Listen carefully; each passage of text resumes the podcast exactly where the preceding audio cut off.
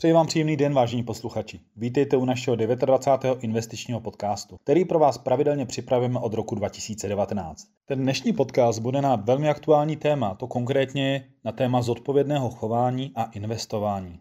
Tomuto tématu se budu věnovat spolu s analytičkou Míšou Toprcerovou. Míšo, vítej a děkuji ti za tvůj čas. Ahoj Honzo, děkuji za pozvání.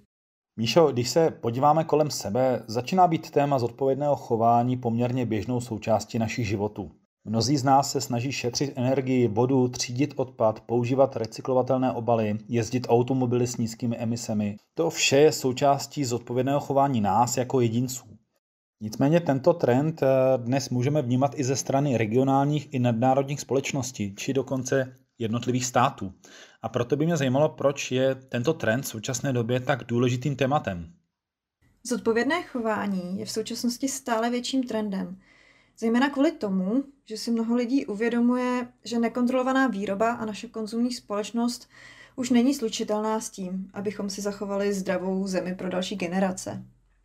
Dříve byly iniciativy na podporu zodpovědného chování k planetě spíše výsadou západních zemí.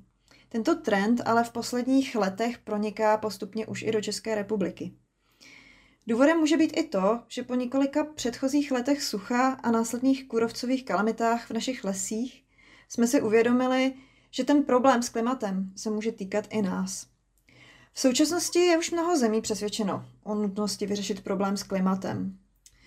Pařížskou klimatickou dohodu, ta si klade za cíl mírnit dopad změn klimatu, k únoru 2021 podepsalo už 194 zemí.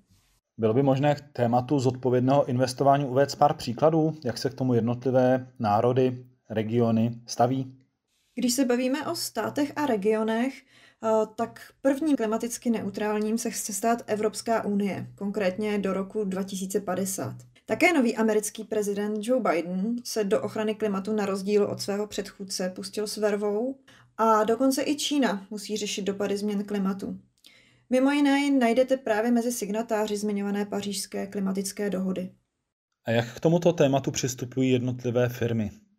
Když se bavíme o firmách, ráda bych zmínila, že s ekologií začínáme sami u sebe.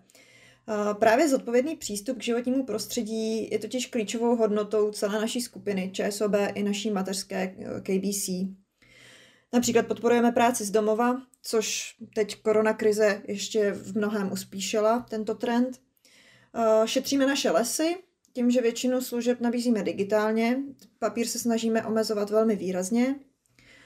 Motivujeme domácnosti a firmy k financování různých ekologických řešení a efektivně hospodaříme s vodou a energiemi a snižujeme naši uhlíkovou stopu při výstavbě nových a vlastně i při rekonstrukci stávajících budov.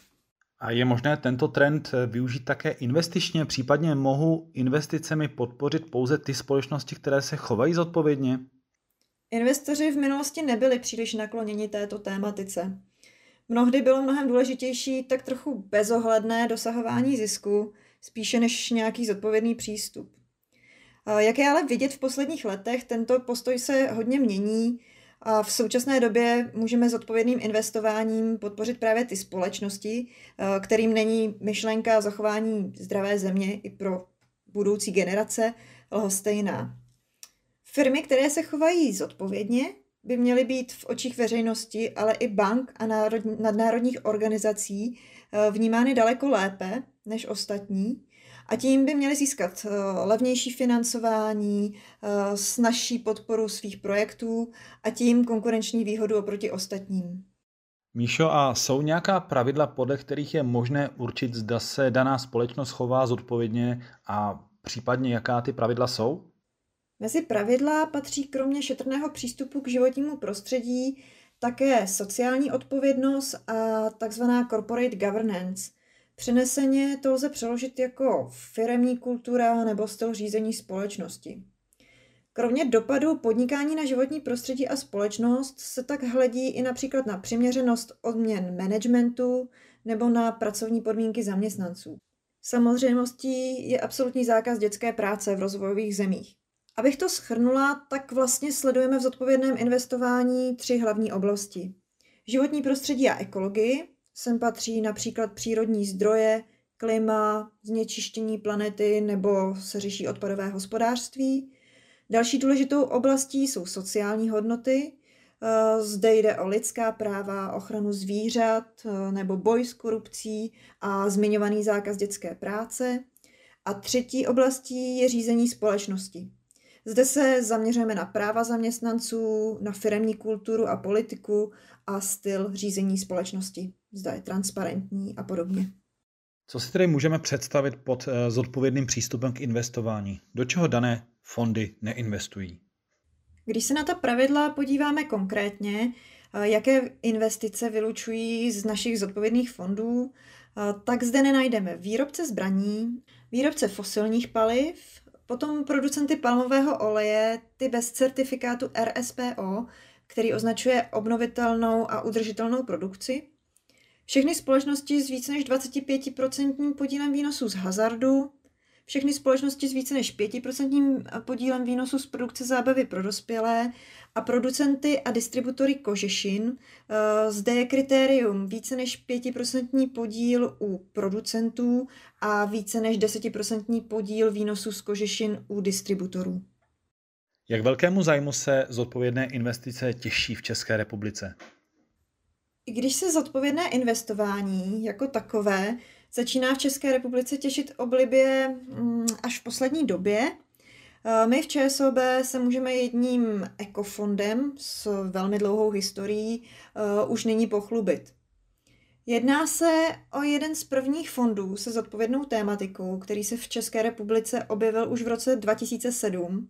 Uh, jde o fond ČSOB akciový vodního bohatství, Eh, fond investuje do akcí společností, jejichž podnikatelské aktivity se vážou na vodu. Eh, ta je celosvětově nedostatek, takže je to velmi aktuální téma. Mimochodem, tento fond byl schopen za posledních deset let nabídnout velmi pěkné zhodnocení, eh, které přesahuje dokonce 130% takže není divu, že dlouhodobě patří mezi nejoblíbenější fondy mezi našimi klienty. Také mimo jiné tvoří jeden ze základních pilířů eh, naší produktové nabídky. Když tedy v dnešní době budu chtít v ČSOB investovat, může mi být nabídnuta i varianta tzv. běžných fondů, ale i těch zodpovědných?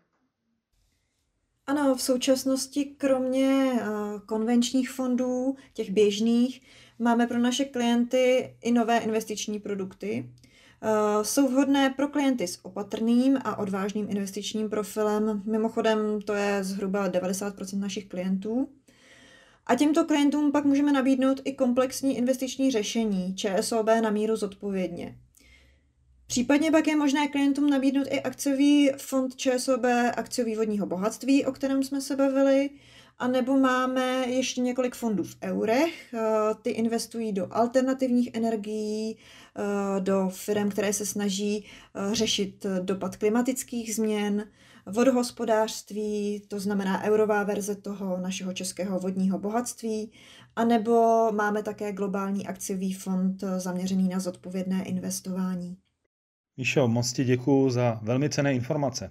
Já děkuji za pozvání a za příležitost si o tomhle zajímavém tématu popovídat a přeji taky pěkný den tobě i našim posluchačům. Je opravdu zajímavé sledovat tento trend, který ovlivňuje tak zásadně směrem naši budoucnost. Je dobré vědět, že díky zodpovědným investicím můžeme být dokonce součástí tohoto globálního trendu. Děkuji vám všem za pozornost a přeji hezký den a hlavně hodně zdraví a pohody. Váš Honza Šírek.